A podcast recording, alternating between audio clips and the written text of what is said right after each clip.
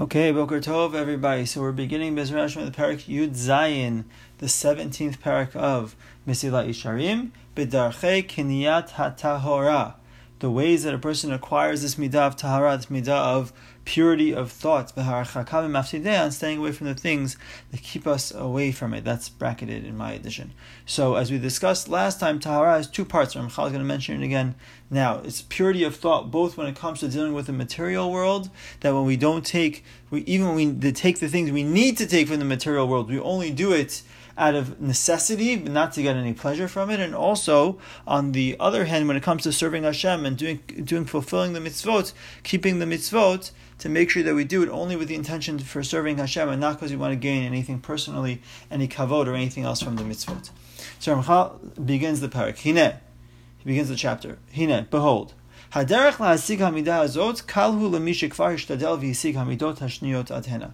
The way, the path to acquire this midah of tahara, a purity of thought, is relatively easy for those who have already put in the effort and acquired the previous midot, which we have studied, which were zihirut, watchfulness, rizut, uh, doing mitzvot carefully uh, with energy and with excitement, nikyut, making sure our actions are completely clean, and prishut, separating ourselves from the permitted things in this world. Once somebody has acquired those midot, so this midah is relatively easy to acquire.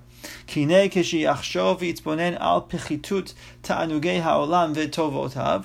Because when a person thinks about the lowliness of the pleasures of this world and the good things that are in this world, meaning the the how lowly the things that he perceives as being good in this world, the physical pleasures of this world, k'moshe katavti lamala, as we discussed earlier in the when we were discussing.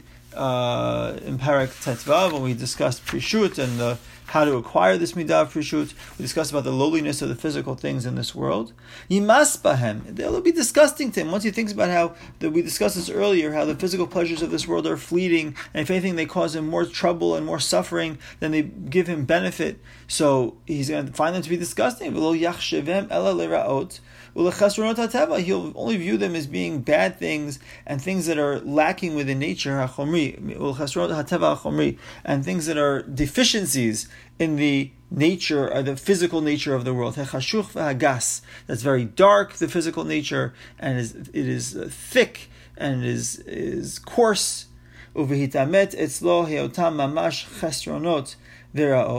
And once it becomes true for him, once he realizes that these things are really deficiencies in this world, these things are really evil, as we discuss in Prishut, once he thinks about, once he reflects, acquiring the midah is always about reflection. Once he reflects about how these things are, these physical pleasures in this world are so meaningless, they're so uh, detrimental to him, so it's very easy to remove them, to distance himself from them, and to remove them from his heart, from his desires. So the more, the deeper he goes, and the more consistent he is in recognizing the lowliness of the physicality of this world and its pleasures, it will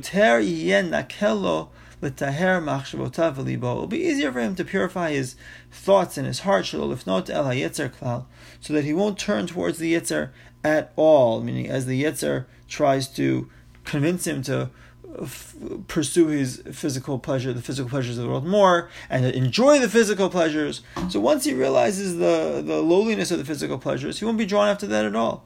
So it's easy, it'll be easier for him to purify his thoughts. So shelo lifnot el yetzer klal, not to go towards the yetzer at all. B'shum aseh min ha'ma'asim, and none of his actions whatsoever, none of his physical actions. Ela yek b'ma'asim ha'chomriyim ha'chomriyim. So how's he going to relate to the physical world? Ke'anus lo zulat. He'll be like somebody who's forced. He has no choice. There are certain physical things he has to be involved in. Okay. But he's not going to get involved in anything else. He's not going to have any other perspective on it. He views himself as being anus, something that is completely out of his control. So Ramchal continues, V'omnam, however, as I mentioned before, purity of thought we divide into two parts. First, when it comes to physical actions, second, when it comes to serving Hashem, we discussed that physical actions, physical pleasures, a person should not have intention of getting pleasure from them. When it comes to serving Hashem, he has to have the right intentions, that he's doing it for the right reasons, not to not to get any wealth or kavod or anything else. So so too, the means of acquiring the uh, midah of tahara are also divided into two. Just like there are two parts of tahara, there are also two ways to acquire it.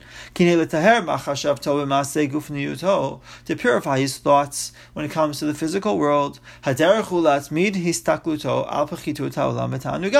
does he do it? So that's what we mentioned before. He has to be constantly be thinking and have this perspective, this constant perspective on the lowliness of the pleasures of this world. As I mentioned earlier on.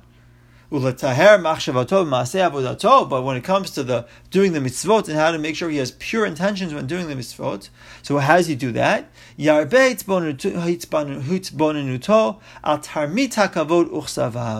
So he has to be increase his thinking about the deceiving nature of kavod, that he thinks that the Yetzer Hara for kavod makes him think that kavod is a good thing, and the lies that the Yetzer Hara tells him, who the Yetzer Hara promises him. That's what he explains in the notes. The Yetzer Hara promises him, yes, if you run after kavod, then you'll get kavod.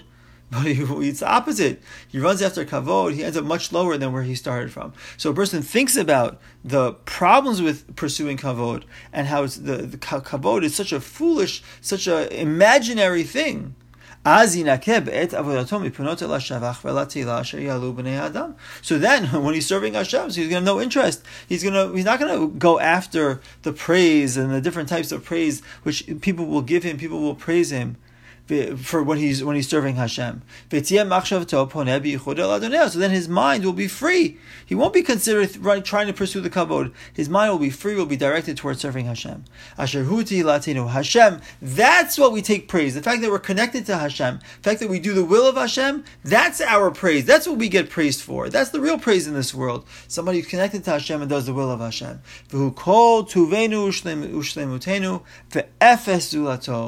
All the good, all the shleimut, all the good that a person perceives in the physical world, the material world, the, the real good, the real completion that a person has is through his connection to Hashem and through his fulfillment of the mitzvot. I'm a person who fulfills mitzvot, so that's shleimut. That's completion of man. That's good. That's that's the real good in this world. Referring to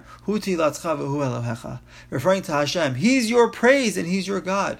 Your God is your praise. The fact that we're connected to Hashem, we do the will of Hashem, the mitzvot of Hashem, that's the real praise in this world. So that's when a person focuses on that, so then it makes it much easier to separate himself from all the other types of praise in this world and to not to pursue kavod and to be focused on serving Hashem in the correct way. Okay, so Hashem, the next section is one of the most uh, fantastic sections in the Sefer, discussing how a person acquires the midah of tahara through preparation. Have a wonderful day, everybody. Kol tov.